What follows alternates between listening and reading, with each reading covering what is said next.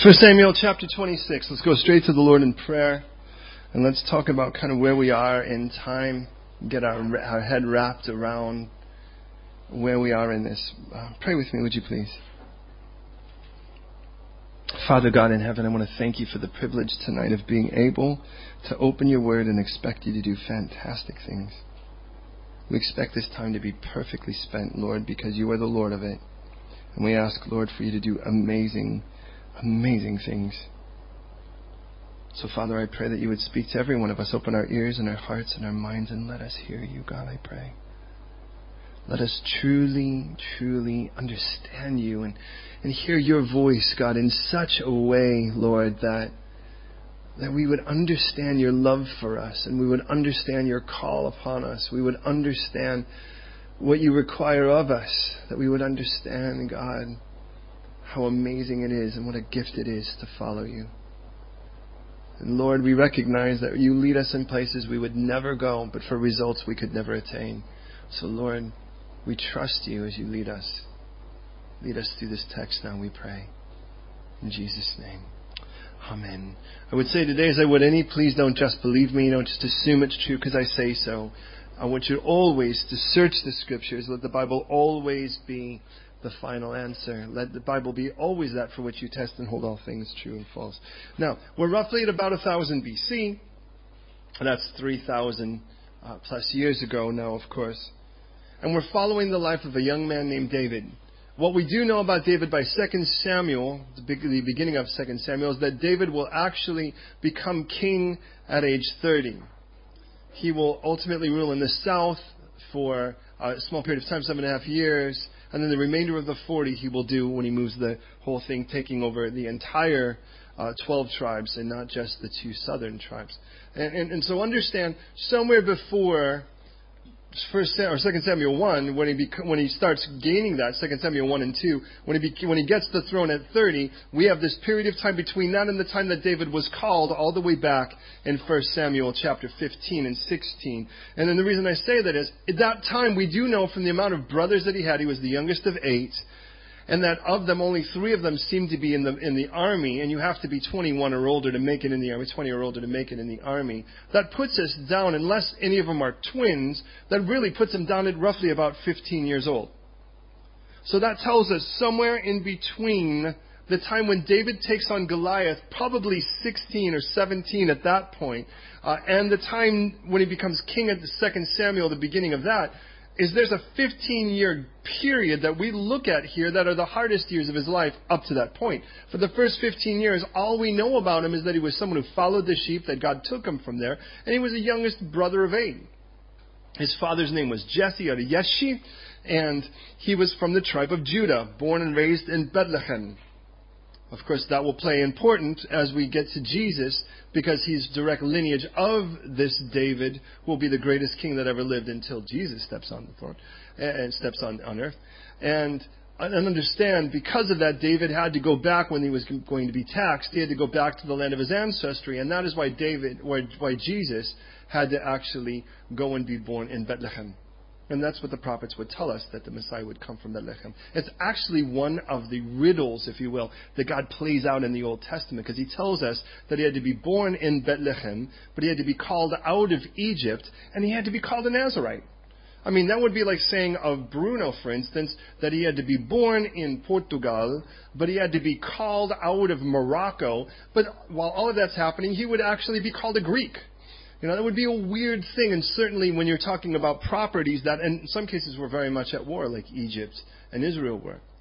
Uh, and, and, so the reason I say that is, is that God puts all those pieces. We look back now and we see and go, of course, duh, Jesus was born in one place, but his family was from another, and of course he had to go to escape Herod's persecution and went down to Egypt. And the only reason I say that is, looking back, it's always easy to think you knew the answer, even though you really didn't. You know, I know people that when they watch episodes of something, they'll watch ahead or read the spoilers so they can look really smart and they'll go, "Oh, I bet it's probably this." When they actually read the spoiler and they they know what it's going to be. Now, now in our story here, what that means is God takes really, if you think about it, from these chapters, then these this this season of David's life, where really David's a fugitive. He's running for his life. He's Jason Bourne, where the men that he fought with the men that he trained in many of the cases, I would assume, were men that are now seeking his life. And David flees from Saul, the incumbent king who is supposed to step off the throne. He's been handed his P45, he's been fired, and he is not willing to step off. And so Saul thinks that the only thing left to do, because he sees the imminent removal, the only thing that's left to do is to kill the competition. And you can see how God is setting us up for Jesus in that where there is an incumbent ruling, religious ruling party that has really set themselves in their ways but has no interest in abrogating the throne that they think that they've created for themselves that Jesus rightly deserves. And as a result of that, when Jesus comes, they only have two choices to step off or to remove the competition. And of course, Jesus will be murdered as a result of that. So in David's life, this is where we're at. And we're actually at a really, really, really important point and something very personal to each of us. Because in chapter 26, we are right before David's backslide. Now you may not see it that way perhaps if you just read it quickly, but what you're going to find is by the next chapter, David is going to go and, and in essence, hand himself over to the perennial enemy of Israel, which is the Philistines, and actually offer to serve them. David, in essence, is going after, and he's going to just go, fine, forget it, and I'm just going to go. And the reason I say that is, is every one of you, I imagine at one point or another, myself included, have had these moments where the enemy sort of speaks at you and tries to get you to do the same thing. He gets you in that place where it's like, for whatever reason, you get to this place where you're like, man, I'm so tired of fighting this battle and working so hard at this. You know what? It would just be easier if I was in the world. And that happens right after this chapter, which teaches me that if I were to look at this chapter carefully, I could learn what it was at least that happened to David that would make him want to do that, and then ask myself, hey, is this happening in my own heart? Because it really doesn't take much if you're willing to listen. And I want to warn you, and I don't want to give the enemy a lot of press, but he is the accuser of the brethren. And the moment you start to, and the moment you sit down to listen to him, he'll give you his whole performance. And it won't just end with the person that you think he has a right to accuse. Because ultimately he'll wind up accusing God, and you'll listen to that, and then he'll accuse you to you, and then you'll. Re- By the time you're done, you're hitting everyone, including God and yourself. And it just started with somebody did something somewhere that you really felt you had a really good right to be angry about. Well, in the moment again you start listening to that, he's just going to go for it. David, in his escape out of Saul's grasp, had had twice he had had spears chucked at him. That'll be kind of important for the text.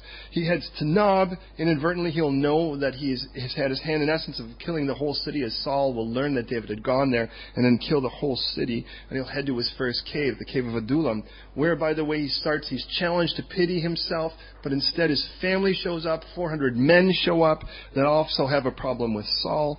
And then from there, he'll head to Keilah. And once he heads to Keilah, it's important to note he'll go and rescue the, the people of Keilah, which is a walled city, from the Philistines, and then he'll have this another betrayal. Because they'll actually seek to turn him in. I mean, here, I mean, imagine what it would be like for David that he takes these band of raiders, 400 men, and they go rescue a city, and then that city grasses on you and just flips on you and says, "Yeah, there he is, come and get him." When you were the one who was, in essence, the lifeguard for these people in peril. But David never goes and flies off the handle and tries to kill him. He had already been betrayed by Saul in Saul's house, if you will. Uh, at least Saul, his son, was actually David's best friend, and one of Saul's daughters was actually David's wife. David will flee that betrayal, wind up in a place where Saul will wind up killing everyone. Then he'll flee that to go and rescue a group of people that will betray him, and he'll flee that and end up in the second cave in Engedi. And when he's there, Saul, in essence, he, Saul and Saul's men who are looking to kill David, Saul winds up in the cave that David and his men, at this point, 600 of them, are hiding. And Saul goes in there to go to the bathroom. He goes in there to go to the toilet. And David has an opportunity to kill him, and he doesn't. That would have been a very easy thing. Literally catch a man with his pants down. But in that instead, David says, I can't do this. I can't lift my hand against the Lord's anointed. It's God's job to get to take care of this. And then from that, Saul will, will leave the cave, because why would you want to stay there after you've done that? And David comes out of the cave and he says, What are you, why are you trying to kill me? I mean, look at, I could have killed you, and clearly I didn't. Do you really think that I've got it in for you, Saul? Is that what you really think? I mean, if, if you think that I was trying to kill you, well, I had the prime opportunity right here and I didn't do it. For which then, unfortunately, you know, there's this moment that Saul almost seems like he has a moment of sobriety. And he says, and this is in 1 Samuel 24:17, he says to David, You are more righteous than I am, for you have rewarded me with good, whereas I have rewarded you with evil. For you have shown me this day that you have dealt well with me. For when the Lord delivered me into your hand, you didn't kill me. For if a man finds his enemy, will he let him get away safely? Therefore, may the Lord reward you for good for what you've done this day. And now indeed I know that you shall be king, and that the kingdom of Israel shall be established in your hand. Saul has openly admitted that David really is the proper king. And learn from that. Saul seems to have a moment of sanity, and he seems to have a moment of humility and a moment of honesty, where he's willing to admit that David is the proper king, but he doesn't repent. He has agreed with God that David's the right guy. He's agreed with God that he's not the right guy. He's agreed with God that David is not only the person that should be there, but he's also more righteous than Saul has been. And that what Saul is doing is actually madness. Imagine if you sat with a friend and they were in a situation like this and they gave you all of that information, would you not think you've made tremendous leaps and bounds that night? Yeah, you're right. My behavior is crazy. What am I thinking? I shouldn't be doing this. Why am I really going after that person? Or why am I really obsessing over this thing? I have no right to do that. You're right. I'm wrong. Jesus really needs to be Lord. And hear me on this. There is a radical difference between winning the soul and winning the argument. And when you get caught up in this place where you think it's an intellectual thing, and especially if you are an intellectual individual, you could start grabbing the trophy the moment they agree with you. It is amazing how we can have somebody there and not ask the fundamental question at that moment. Well, then, are you ready to repent? Are you ready to make that change? Are you going to make that change? I've heard people preach the gospel in beautiful ways and never give a choice, and that drives me mad. Well, they'll get to this point where they're like, Jesus died for your sins because you're a sinner, like we're all sinners, and He wants to make you a brand new creation, and, and all of your filth could be washed away at the cross. Jesus has done all of that for you. His death has taken all that you are and vanquished all of that guilt and shame and all the horror of the things you've thought, felt, done, and, and intended. And then He rose again to give you a brand new life. Yeah, yeah. And then they'll move right on. I'm like, but where's that? Well, but the Bible says you've got to make a choice in that. And if you're willing to confess with your mouth the Lord Jesus and believe in your heart that God raised them from the dead, you'll be saved. Where is that place where we go, okay, now that I feel like I have you there and I believe that you're with me on this, let's make that choice together. Because otherwise, we could just feel like we've got a bunch of nodders, but they're really kind of nodding off. Saul has made some tremendous confessions here. And yet, in it, he'll say, Then therefore, swear to me by the Lord that you won't cut off my descendants after me, nor will you destroy the name of my father's house when you become king. He's like, Look it. Since I know you're going to be king and it's inevitable, I still need to look out for me. What Saul never does is let go of himself. And by the way, can I just say, much of Christianity can look a lot like that. Well, all we really want is for Jesus to serve whatever need we think we have at the moment, and we're really not willing to submit ourselves to his lordship. Well, that's where Saul was. This. And again, I remind you, this is David's second cave. He had the opportunity to kill him. Saul makes this confession. Saul says, okay, look, we're good. Because we're good, I'm going to go my way. You can go your way. We're good. So, Saul leaves. And with that, then, David, we read, goes down to the wilderness of Paran. And understand it is there that something starts to change in David. Somewhere in all of that, there was a guy that David and his men had been guarding. A man named Nabal. Nabal, by the way, means fool, idiot, jerk. Jerk's actually probably a really decent rendering of the term. Now, who names their baby jerk? Well, anyways, but the you get this idea here that when David had done all of this, it came time for the shearing when the guy holds this great feast, and David just goes, "Hey, you know, I've got all of these guys. It would be really cool if you could kick off some of that our direction because we really like to feed our boys too." And and, and the guy's like, "Who do you think you are?" And David takes it personally, and he wants to go kill the guy. And I wonder, well, how did David shift from not killing Saul to wanting to kill a guy because he won't give him some sheep? And I have to think that when David actually didn't kill Saul, that something inside of him started to go, boy, check you out. Look at what you just did. We have a term from baseball we call good catch, bad throw syndrome. And the idea of it is that part of the game is you have to catch the ball and then you throw it. But you get so caught up in making such a great catch that you throw it ridiculously because you're so busy complimenting yourself on the first half of it. I imagine the same thing would happen if you're playing football and you've done something really great and you've just dissed the guy and gone around him, but then you kick the ball nowhere near the goal. And the idea is, man, you've just done this amazing thing, but then you blew it in the end because you were so busy relishing in the moment that's already passed now. Well, that's where David is. And he's on this downward slope now. So here he is, and he goes to, and, and had this man's wife not intervened, he would have killed the whole household of men. But she comes and offers a sacrifice, a peace offering, interestingly enough, including figs. And, and then with that, David, after that situation where he really wanted to kill them, winds up in this situation now. So David went from not killing Saul when he could have to almost killing a man that he shouldn't have to where he's at now in 1 Samuel 26. Forgive the lengthy introduction, but it gets us into our text. 1 Samuel 26, verse 1. Now the Ziphites, David had been there before, by the way, a few chapters prior. Chapter 23. Now the Ziphites came to Saul at Gibeah and said, Is David not hiding in the hill of Hachilah, opposite Yeshimon? So Saul arose and went down to the wilderness of Ziph, having 3,000 chosen men of Israel with him to seek David in the wilderness of Ziph. Now, David's last experience with Saul, Saul was like, You're right, you're right, I'm wrong, I'm leaving. You would think at that point David would think he's safe.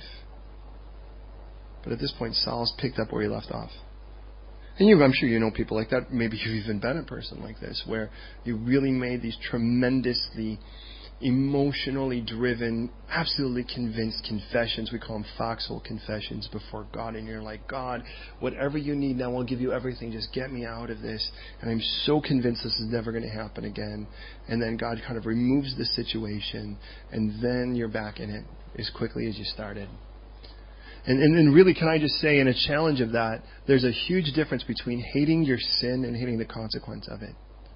If what you hate is your is the circumstances, then what will happen is the moment they lighten, you'll go back to it because the sin was never really the problem in your mind.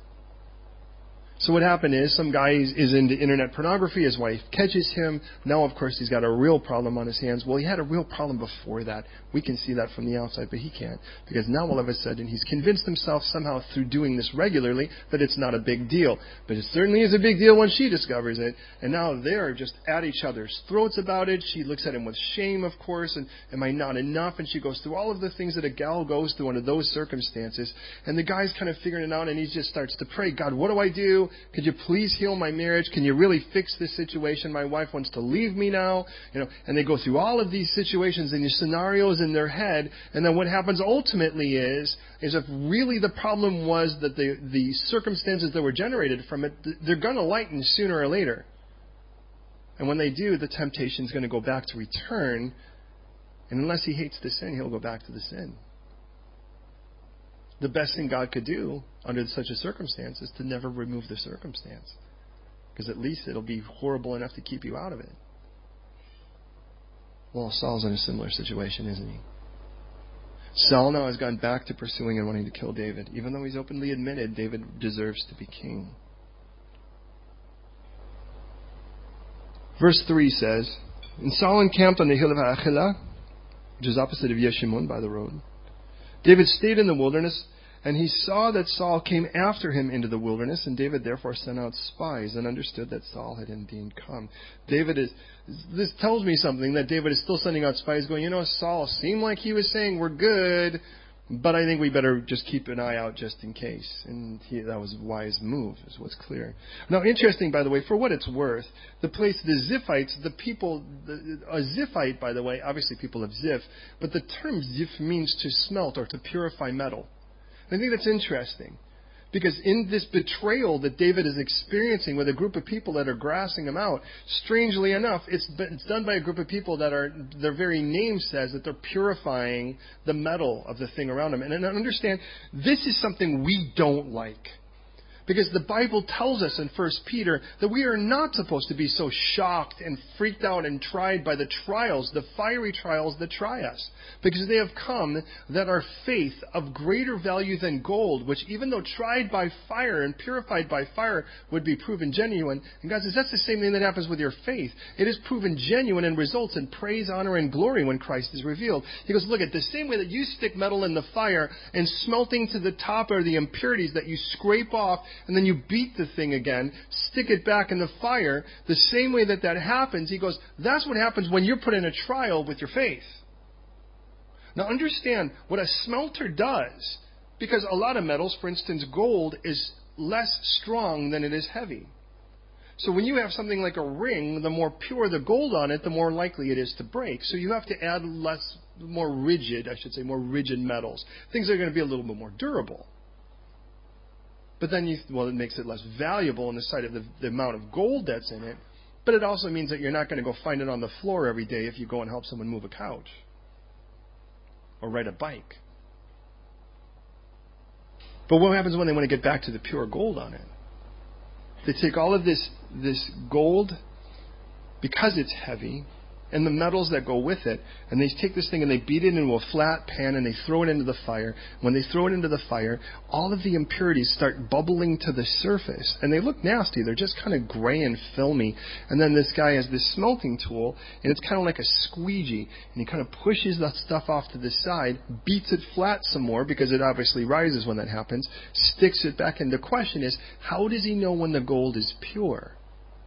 When he pulls it out and he sees his own reflection, then he knows the gold is pure.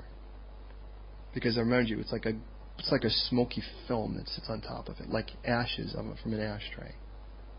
And in the same way, when our faith is alloyed with a lot of things that are Christianese but not Christian, for instance, the power of prayer. I don't mean to offend. The power is not in your prayer, beloved. The power is in the one you're praying to. Because if the power was in your prayer, then you could pray to that wall and it should be okay as long as your prayer was good. But we've seen some pretty wonky, weak, unflowery prayers in Scripture where God did profound things because it was the prayer answerer where the power was. When Peter was sinking in the water, after he had walked on it for a bit, his prayer was, Help! But at a moment like that, he really didn't have a lot of time to make it pretty. If he had actually really gone Shakespearean on the whole situation, he would have been dead before he actually got his first iambic pentameter out. And the reason I say that is, is that some people feel like, I don't pray very good. I'm afraid to pray. Can you pray honestly? Imagine you have someone you really want a relationship with, but they you call them on the phone and they're like, "Could you just text me because I don't talk with you very well." I would think the problem was me. They're like, well, I, I don't feel like the words I say would impress you. I'm not. I'm, looking for a relationship. I'm not looking for a performance. And prayer is speaking to God. And if prayer is speaking to God, the more we spend our time preparing for the performance of it, I think we spend an awful lot, a awful lot less time really just talking with God like we should. And you can see God going, enough with all of this. Can I just hear your heart? But what happens is you can find yourself in a trial and you pray, and God just seems like He just calms the storm, and you're like, oh, awesome. Thank you, Lord. Thank you, thank you, thank you, Lord, for getting me out of this problem. And then another problem of a very similar nature hits, and you pray, and it doesn't change, and you don't go to God and go, God, what's the difference? You start asking, now, how did I pray the first time that I didn't this time? Because if I could get back to that first prayer, that first prayer, ooh, that really got me somewhere. But the problem is, it wasn't the prayer, it was the one you were praying to. And whether he's asleep on the boat or whether he has to walk on the sea, he still knows how to calm either the storm or the child in it. He knows what he's doing. And there are people that are like, well, God owes me because I fasted this week and I prayed this many times and I did this thing with charity. And man, I was at church twice this week. This should be an awesome week. And then something weird happens, like you step out of here and you get hit by a guy on a bike or a rickshaw. And you think, well, come on, God, I was just at church. Shouldn't that account for something? And he goes, look, at your trials that hit you, one of the things they do is they purify your faith. And David is at a place where the people who are really the trial to start this, that handed him over, are the smelters. That's what their term means. I think that's interesting. Oh, for what it's worth. Yeshimon means wilderness, and Hachilah means dark, because the way that it's covered on the top, it tends to look dark. David now is in a place where he knows that Saul's coming after him. He sends spies, and they're like, Yep, Saul is coming. Verse 5.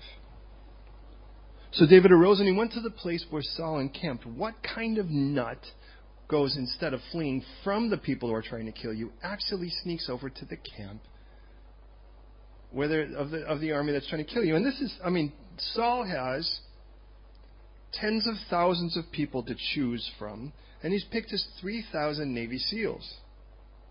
I mean, every one of these guys, in essence, kind of looks like, and you can pick whatever image comes to your head. Someone from the Expendables, you know, whether it's like, you know, what's the Terry, whatever his name is, uh, big guy, anyways, or whether it's like Stallone in his Rambo days. I mean, you pick whoever guy you want to pick there, but he's got 3,000 of those guys, and David's going to go, yeah, let's go to that camp.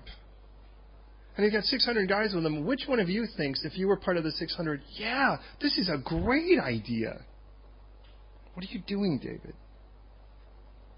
David saw the place where Saul lay, and Abner, the son of Ner, the commander of his army. Now Saul lay within the camp, and the people camped all around him. Now, of course, this is the way it works. Saul is in the center of the camp, like any leader would be. Same way that the king is often, you know, when you're in a battle and they're attacking the city, they put him in the deepest part of the inner part of the city so that they have to get through everyone to get to him. It means 3,000 people are encircled around Saul. You want to get to Saul, you're going to have to get through and work that out on your own, but that's going to be at least 500 really crack soldiers. And what I do love is the name of his commander, by the way, did you notice, is Abner? Which, by the way, we also read then is the son of Ner. Well, Abner is the conjugation Abba, which means dad, daddy, and Ner. So get this. Ner has a son, and he names him Ner is my daddy. And God just said, the guy, Ner is my daddy, the son of Ner, I kind of get the idea that that family's a bit a little self-consumed. Anyways, that this guy is here, and he's encamped, of course, the commander of the army is the closest to Saul. That's, that's your biggest bodyguard. It's interesting for what it's worth. This is where we kind of meet these guys. Verse 6 David answered, and said to Ahimelech the Hittite and Abishai, we meet Abishai and Joab here, the son of, uh, and to Abishai, son of Zeruiah, brother of Joab, saying, Who will go down with me to Saul in the camp? So they're obviously camped in something of a lower level, and David's looking from a cliff somewhere. He's got a couple guys, and he's like, now, I, I would already be a little concerned. How about you that David's brought us this close, anyways? Because obviously they're not just going to want to kill David; they're going to want to kill us all. And David's like, hey, so who wants to go down there with me? So think about it, guys. Imagine it is. I'm just going to start pulling. I'm going to pull Hugo for a moment, and I'm going to pull, you know, for while we're at it, we're going to pull Dennis. And imagine we're in this situation, and I look at you guys and go, who wants to go with me down into the camp? What are you thinking? What do you think we're going to do in the camp? Do you think we're going to go and magic marker their faces? You know, do you think we're going to go and just do goofy things and you know take selfies with us? You know, with these guys? I mean, they're all sleeping at the moment. How many guys do you have to wake up before a fight starts? One. And when one guy wakes up and starts fighting you, then 3,000 guys wake up and fight you. I would imagine the only reason to go down there was because David wanted to finally kill this guy. He's like, oh, we got a second shot at this. I'm so tired of running. Let's just let's just nail this guy. Wouldn't you think that? Well, it appears that that's what his guys think too. So interesting for what it's worth. What we do read, by the way, Abishai, and we're going to find Joab and, jo- and Abishai. They're two brothers, and they happen to be, for what it's worth, the name Abishai, Abba again. Abish, Abba means daddy. And Shai means gift. It means gift of my father. We meet him here with this guy, by the way, Joab's brother. We'll meet him as well, at least by mention. We'll read that he's a fleet footed fellow. And what we're going to ultimately find out is that he's actually, these guys are actually related. Uh, for what it's worth. We'll get there in another time. So, for the sake of clarity, here's the deal. David's got these guys. Who wants to go with me? Abishai, the fleet footed one. Does anyone know what a fleet footed individual means? Fleet is like somebody who runs like a gazelle. That's the idea. You know, you ever see those kind of guys and when they run, I mean, when, you know, on, on Sunday morning I get this opportunity to go and I have tea now and I watch and I sit at a place where a whole bunch of guys just run by. You know, it's like, it's like joggers town.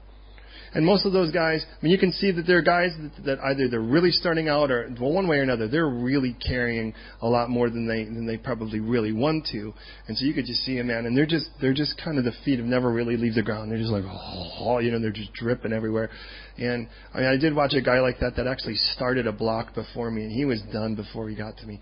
And you know, and I'm like, oh, Lord, just give this guy endurance you know. And then, then every once in a while you see the guys and they're like kind of jogging together. We've got kind of our jogging club, you know. I was like, well, it was a lovely day to jog. It's a great day. I love the fact that it's sort of raining, you know. And they're kind of jogging by. And every once in a while you watch that kind of guy and he looks like a baby goat. They're like doing, doing, doing, you know. They like barely touch the ground. And I'm like, that's a fleet-footed fellow. That's the kind of guy that, you know, you know that he can actually do a 90 degree turn without really having to tell you about it ahead of time. And I'm sure that when you play things like football, those are the guys you got to look out for the most because they're just way too quick and they just move in ways that aren't very human. Well, that's kind of this Abishai character. And we're going to learn, by the way, that's actually his downfall uh, to come. But he looks and he's, all right, you guys, who wants to go with me? And I imagine, I, I would imagine David's whispering. What would you think? And Everyone's sleep, just snoring down there. He's like, all right, you guys, who wants to go with me?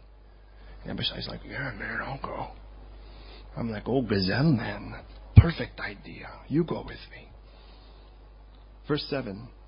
So David and Abishai came to the people by night, and there Saul lay sleeping within the camp, with a spear stuck in his hand, I'm sorry, stuck in the ground by his head, and Abner and all the people lay around him. Now, don't miss this. Imagine David looking at Abishai and going, Man, let me tell you about this spear. This thing's been chucked at my head twice. And we really need to get just get rid of this thing. Abishai says to David, God has delivered your enemies into your hand this day. Now therefore, please, notice the please. He's being polite about this murder. Please let me strike him at once with the spear. No, he's going to kill Saul with his own spear. You get that? Right to the earth, and I will not have to strike him a second time. Hey, I can do this in one take. Give me just give me one second, please, boss, please. I mean, it's right there. Bada boom, bada bing. You know, this is going to be simple. I'll pick the thing up, walk. He's done, and we'll. And I'll Fleetfoot. I remind you, Fleetfoot's going to probably be out of there while David's still running with the three thousand men on top of him. You know, he's like, yeah, we'll be gone. We're bada boom, boom, we're gone. And, and now, would that be tempting for you as David? Please hear me. What David has in front of him at this moment is an easy way out. And because he has an easy way out, it's got to be tempting.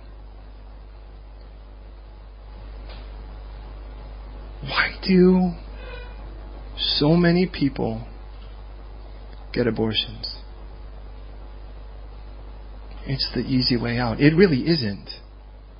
But it sure is marketed that way. And I'm not here to diss where you've come from if that's your background. But as a guy, I know that that's never going to, I mean, I don't have to face that. I, I recognize that. But the question is, have I ever faced a life altering decision and, and just been tempted to take the easy way out? Let me warn you if you're an easy way out person, you will never really represent Christ like you should. Because Jesus was never an easy way out guy. I mean, he starts his ministry getting tempted after 40 days of not eating. What would be the easy way out? And then he recruits a bunch of guys that are clearly boneheads. What would be the easy way out? And he has the ability at any moment to transform anything. Think about how many times Jesus ever used his power in any form of judgmental manner. I can only think of the fig tree.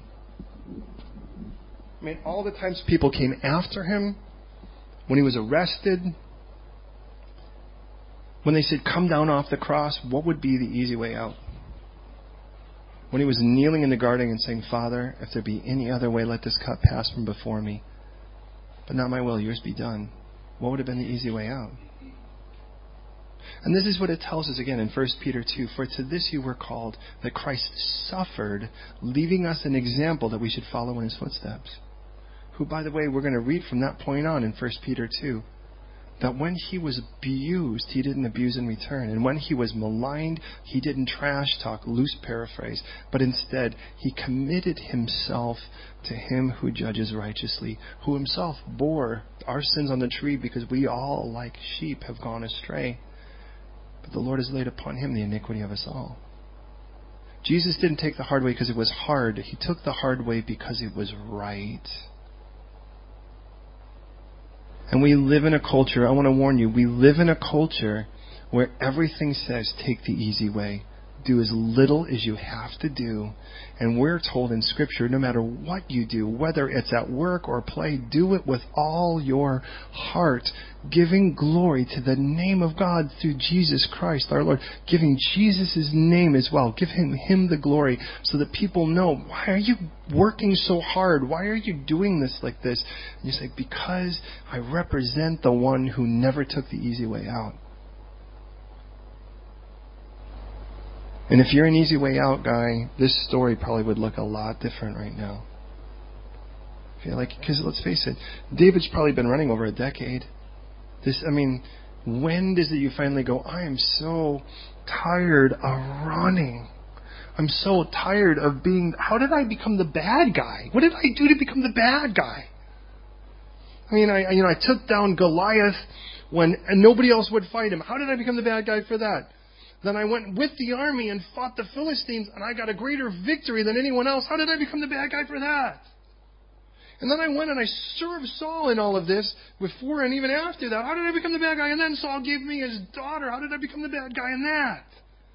What did I do to be the bad guy? But for 10 plus years, for over a decade, I've been running because somehow I'm the bad guy. And I became the bad guy the moment God put his anointing on me, the moment that God put a calling on me, now I'm the bad guy? Now, which one of you in a moment like that would be, God, if I knew it was going to be this, I don't know if I would have said yes to the whole cool, oily thing that you did in front of my brothers. If I really knew that this is what the calling was going to look like, but David can't see the chapters we could read. We have the luxury of reading ahead of this. David's stuck in the moment. And when you're stuck in the moment like this, let's face it, this decision, it may take place in the split of a second, but it seems like years of deliberation have gone into it. Because David has inched and inched away, and let me, let me warn you, it all revolves around one thing, and that's entitlement. The moment you think you are entitled, the moment you think, hey, let me just say, I deserve, this is about me, I, the moment you go there, you are setting yourself up for taking the easy way out, because you're entitled to the easy way out then. And the easy way out is seldom where the fruitful ministry is. You know that. Because someone calls you and they're like, you know, I really need to talk right now. And you know that you've wanted them to come to know the Lord, but at that moment it's just flat out, flat out inconvenient. And I just don't, I don't want to talk right now. I don't want to give like I have to in a moment like this. And you're like, well, I have a headache. I have an appointment. I'm going to type it into my calendar right now, just so in case you look. You know, I mean, the things we can say. Oh, I think I hear my mother calling me. Oh, wait a minute, I have another call. Oh, wait a minute. Because it's the easy way out. But for 10 plus years, you've been running, and to be honest, it all revolves around the guy that is sleeping right at your feet right now. And the murder weapon, the weapon to kill him, his own one, that by the way, I remind you, twice you've had to dodge because he's tried to kill you with it, is right next to him. He's got the pistol right next to you, and the thing is cocked, and all you have to do is point it, and you've got, and here's the best part, David doesn't even have to do it. David actually has a guy next to him that's like, hey, boss, I understand you said you don't want to get your hands dirty. You want to be clean before God. No problem, boss. I'll take care of it for you. You could stand before God and go, I didn't kill him. You know, and like, hey, I didn't do it. You know? Meanwhile, don't worry about it. If you want, you can even, don't even listen to him from this point on. Just look the other way. Hey, look at that bird. I'll grab the thing. I mean, think about how easy it would be to appease your conscience at a moment like this. And if David just jumped, I think Saul would have been dead. But see, when you don't give God space to actually work it out, and you take the matter in your own hand, you'll never be able to have the privilege of telling everyone else later in life how God did it. And I guarantee you, that's where David is. So David says to Abishai in verse 9, Don't destroy him. Who can stretch out his hand against the Lord's anointed and be guiltless? Oh, wait a minute. Isn't this guy guilty? He's trying to kill you? I mean, he isn't supposed to be king. You're supposed to be king. But what David knew is the one who gave me this position, the one who took it from him, it's his job to move, to take care of the situation. And look at, we love to control and we love to step in and think we, if we could just, we'll fix, we'll fix it. These people are idiots. If, if they just give me a chance, I'll take over and I'll fix you. Don't worry. But in the end of it all, what David realizes is if this was God's calling, it's got to be God's way to do it. We say if it's God's will, it's God's bill. Or if it's God's vision or God's mission, it's God's provision. God's got to be the one to provide. I can't make, I can't force God's hand in this.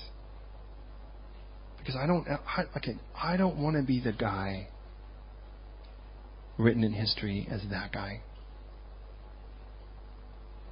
If you look around this room, if you come here more than once, and maybe for, for some of us once would be enough, you're going to be part of someone's testimony. What part are you going to be?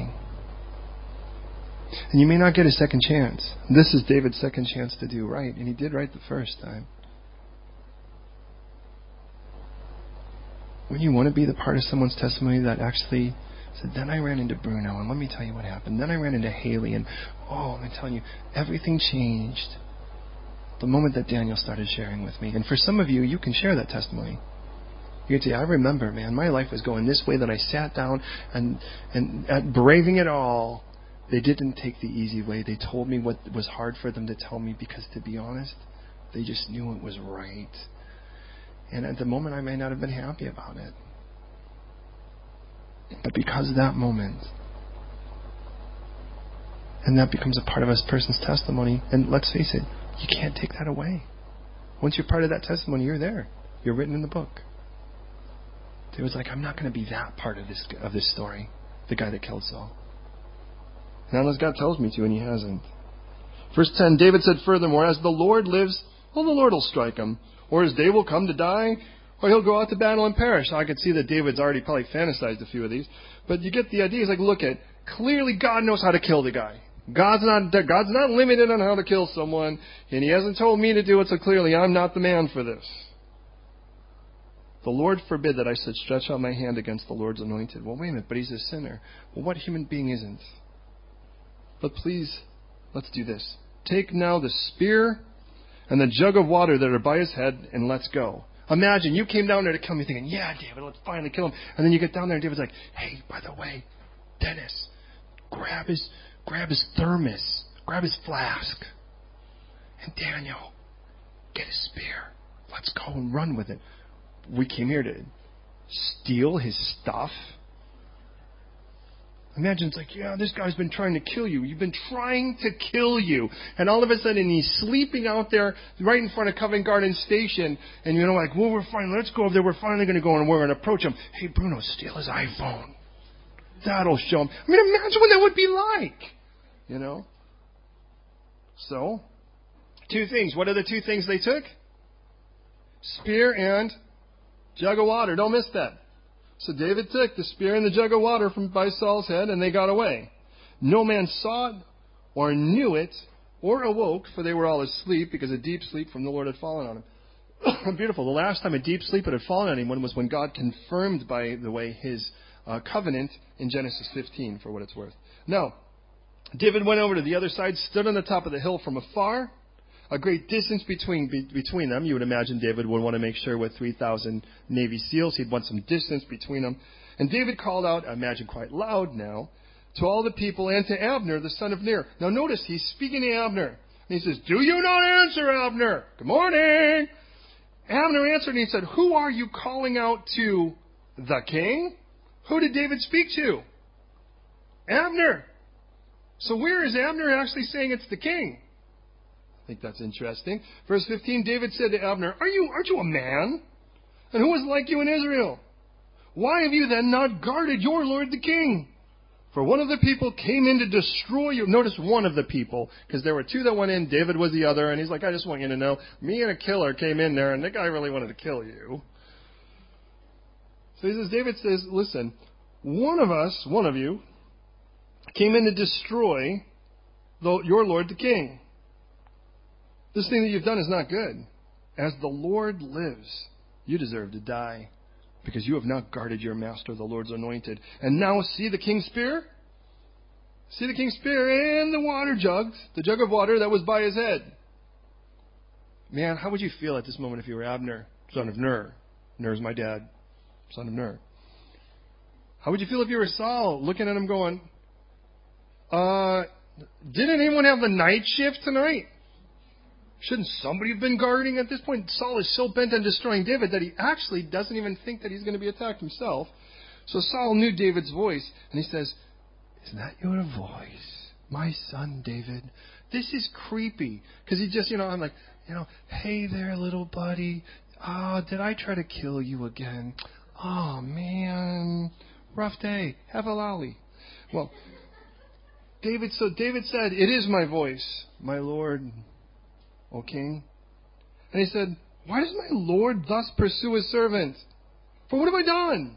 What evil is in my hand? Now therefore, please, let my Lord, the king, hear the words of his servant. If the Lord had stirred you up against me, well, then let him accept an offering.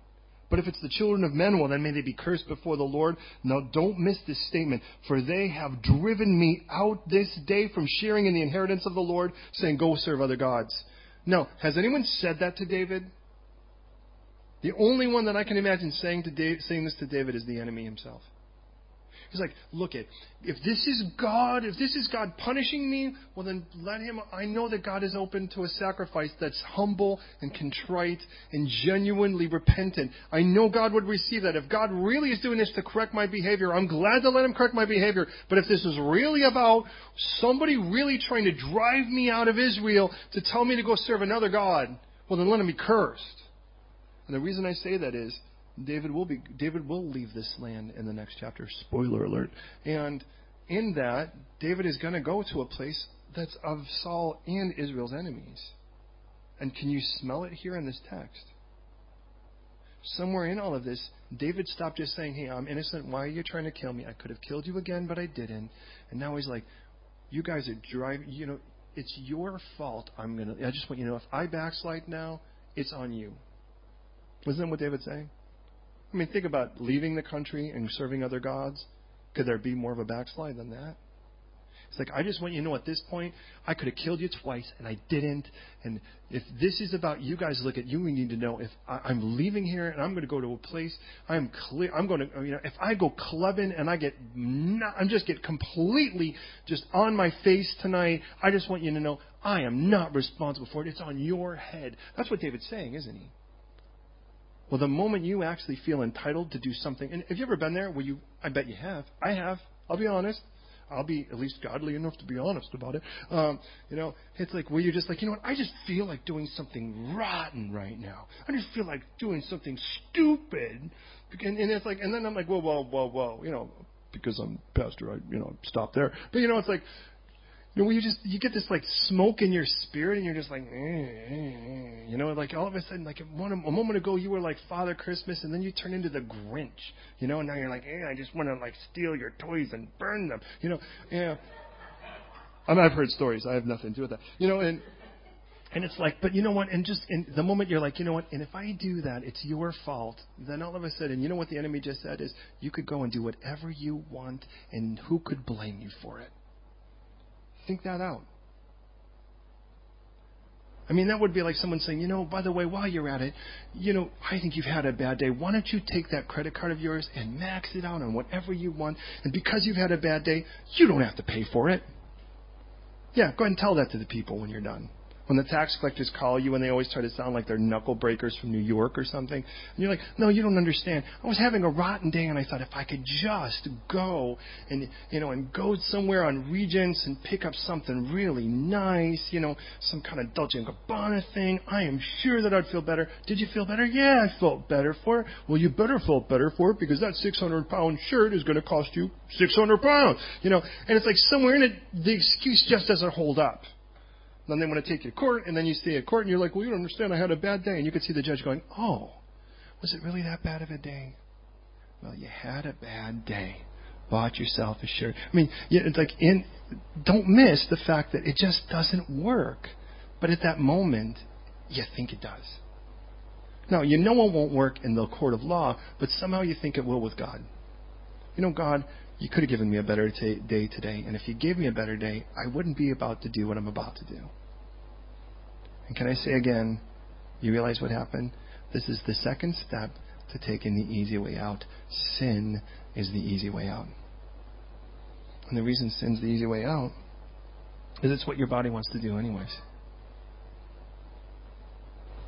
I mean, holding your tongue when you know you could say something that's just going to be like, bam, in your face. You know that holding your tongue in a moment like that is more than just trying to be humble. In some cases, it is a complete act of discipline. But what if tonight, from this point on, God etched into our souls, do the right thing? It's probably the hard thing, but do the right thing. And we challenge each other to that. Could you imagine? What our private, quiet times would really be like, what our browsing records would look like.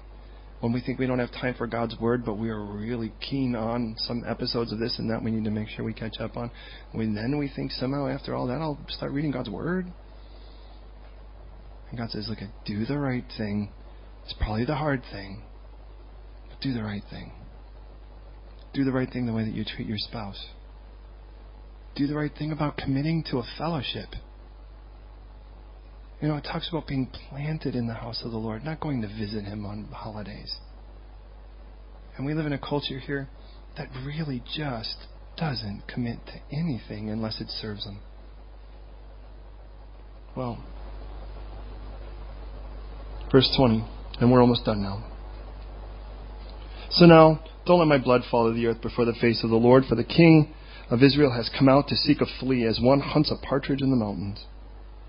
Saul's response Another one of those foxhole confession moments. I've sinned. Return, my son David, for I will harm you no more, because my life was precious in your eyes this day. Indeed, I have played the fool. And Eric continually, by the way, for what it's worth, it's the first time God gives us the word fool in Scripture. Find that interesting.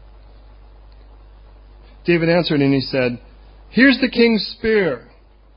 Let one of the young men come over and get it. Whoa, whoa, whoa, whoa. What's missing? The water.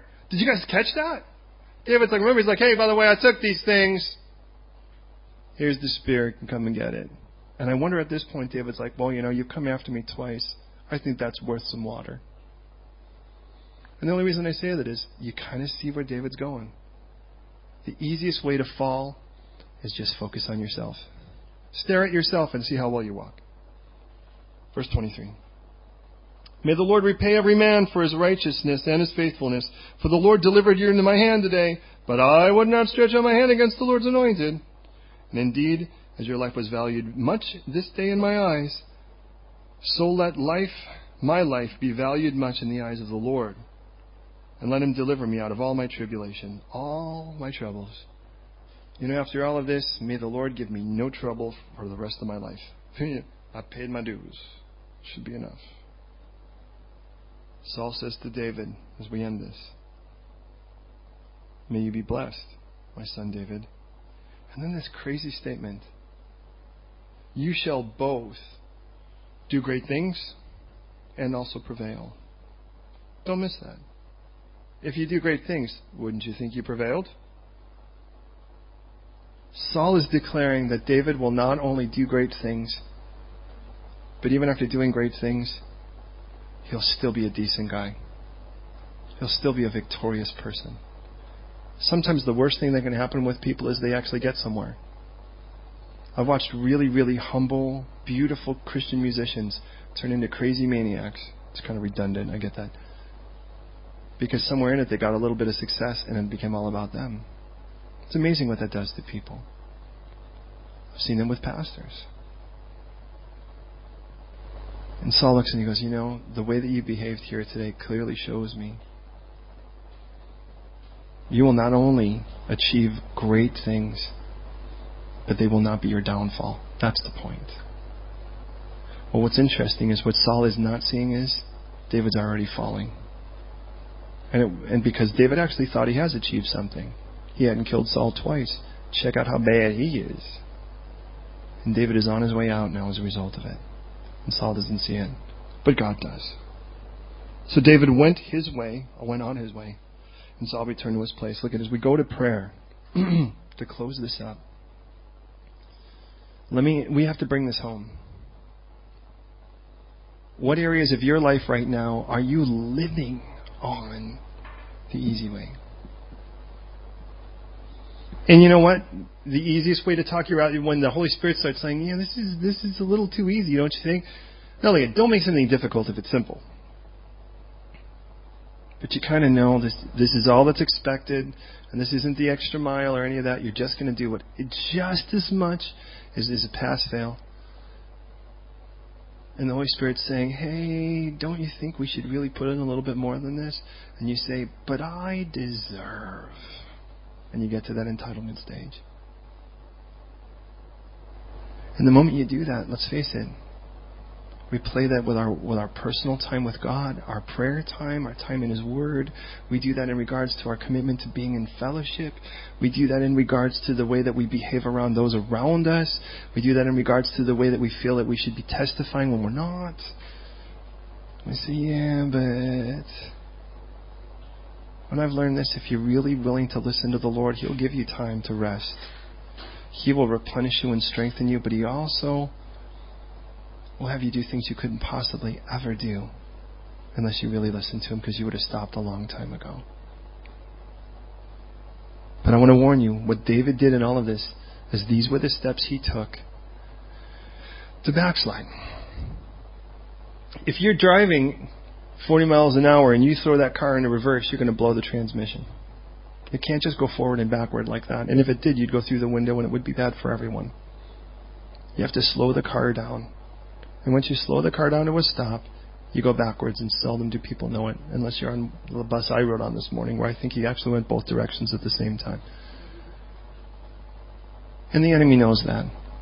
It's just hard to see that you're actually preparing to go backwards when you're slowing down and you shouldn't. Because there was a time, man, where the name of Jesus made your heart skip a beat, and all you wanted to do was praise Him. And you could blame it on and blame it on and blame it on, but the bottom line is the one thing that really changed was you. David's situation has not changed. But God is actually giving him an opportunity to record him as a hero here. And David's gotten a little too much look at himself to really be the hero that God wants him to be at at this moment. And I remind you, God recruited him because he was a man after his own heart. But let me say again to conclude this. My Savior loves you so much that He made every hard choice He had to that was right, including coming to earth as a baby, being tired and thirsty and sick, more than likely having more than one case where he had to get sick and have diarrhea or whatever. I mean, he was a human being. He had to suffer things that God never has to experience in heaven. Bad shawarma. That'll do it to anyone. He got irritated. He was grumpy. He didn't sleep like he wanted to. And then he surrounded himself with guys that were constantly in need of, uh, in need of maintenance, like us. Guys that he always had to jump in front of before they stab someone or call down fire.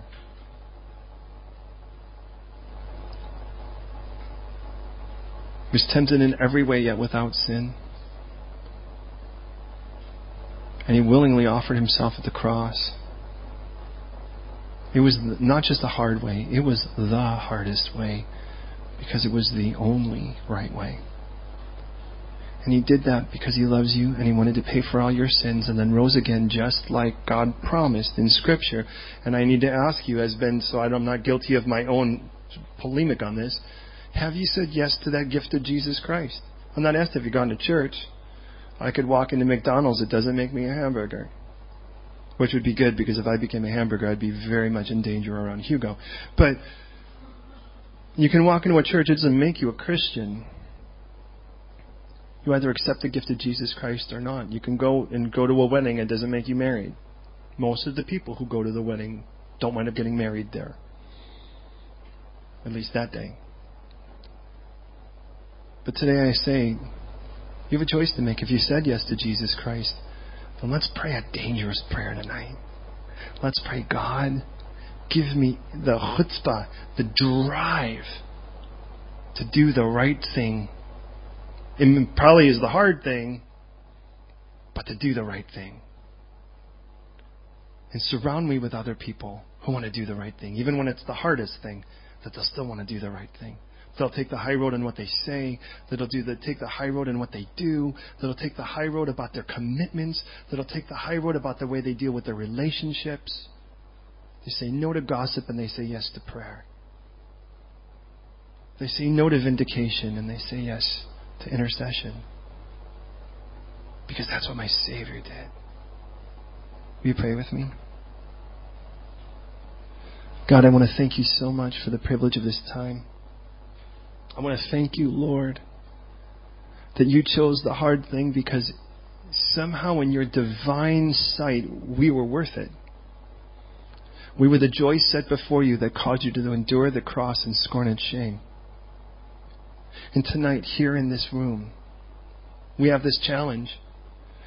I mean, I don't think that there's any of us that have had situation after situation for a decade that has caused us to really feel like we have a right to vindicate like David would have in the situation we read tonight, if we're going to be honest. We've certainly had situations that have been enduring and have cost, that have spanned time and therefore weird on our faith and weird on our witness. But if you could show us a man who, for this moment, had the opportunity but didn't, but then will actually, good catch but bad throw. Then I pray that tonight you give us a life driven to follow you, to do the right thing, even when it's the hardest thing, but to do the right thing because your Holy Spirit will give us the power that is necessary to do the right thing to say no when we need to say no, to stand up and speak when we need to speak, to tell the truth when everyone else isn't.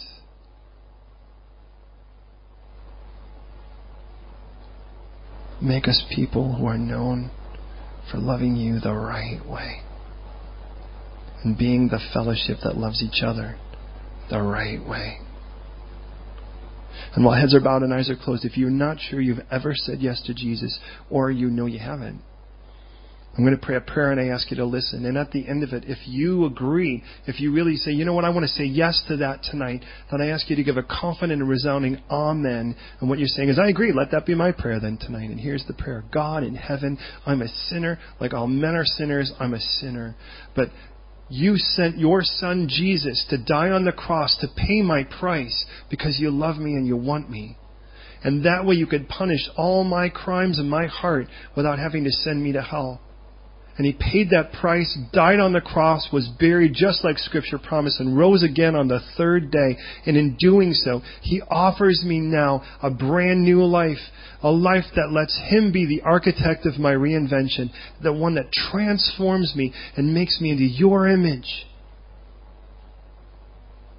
And if all you're asking for is my yes, tonight I make the choice and say, Yes, Jesus, be my Savior and be my Lord. Reinvent me and make me a person who looks and acts and feels like you do. As I hand myself now to you, do your masterwork, I pray. I am yours. In Jesus' name. And if you agree with that prayer, I ask you to say tonight, Amen. Oh God, you've heard our prayer. Now, do your work. We're giving you permission. Come on in and amaze us.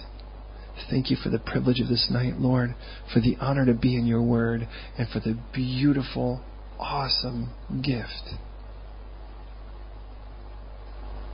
of assembling like this. Now cement those convictions. Make us men and women who do the right, no matter how hard. In Jesus' name. Amen.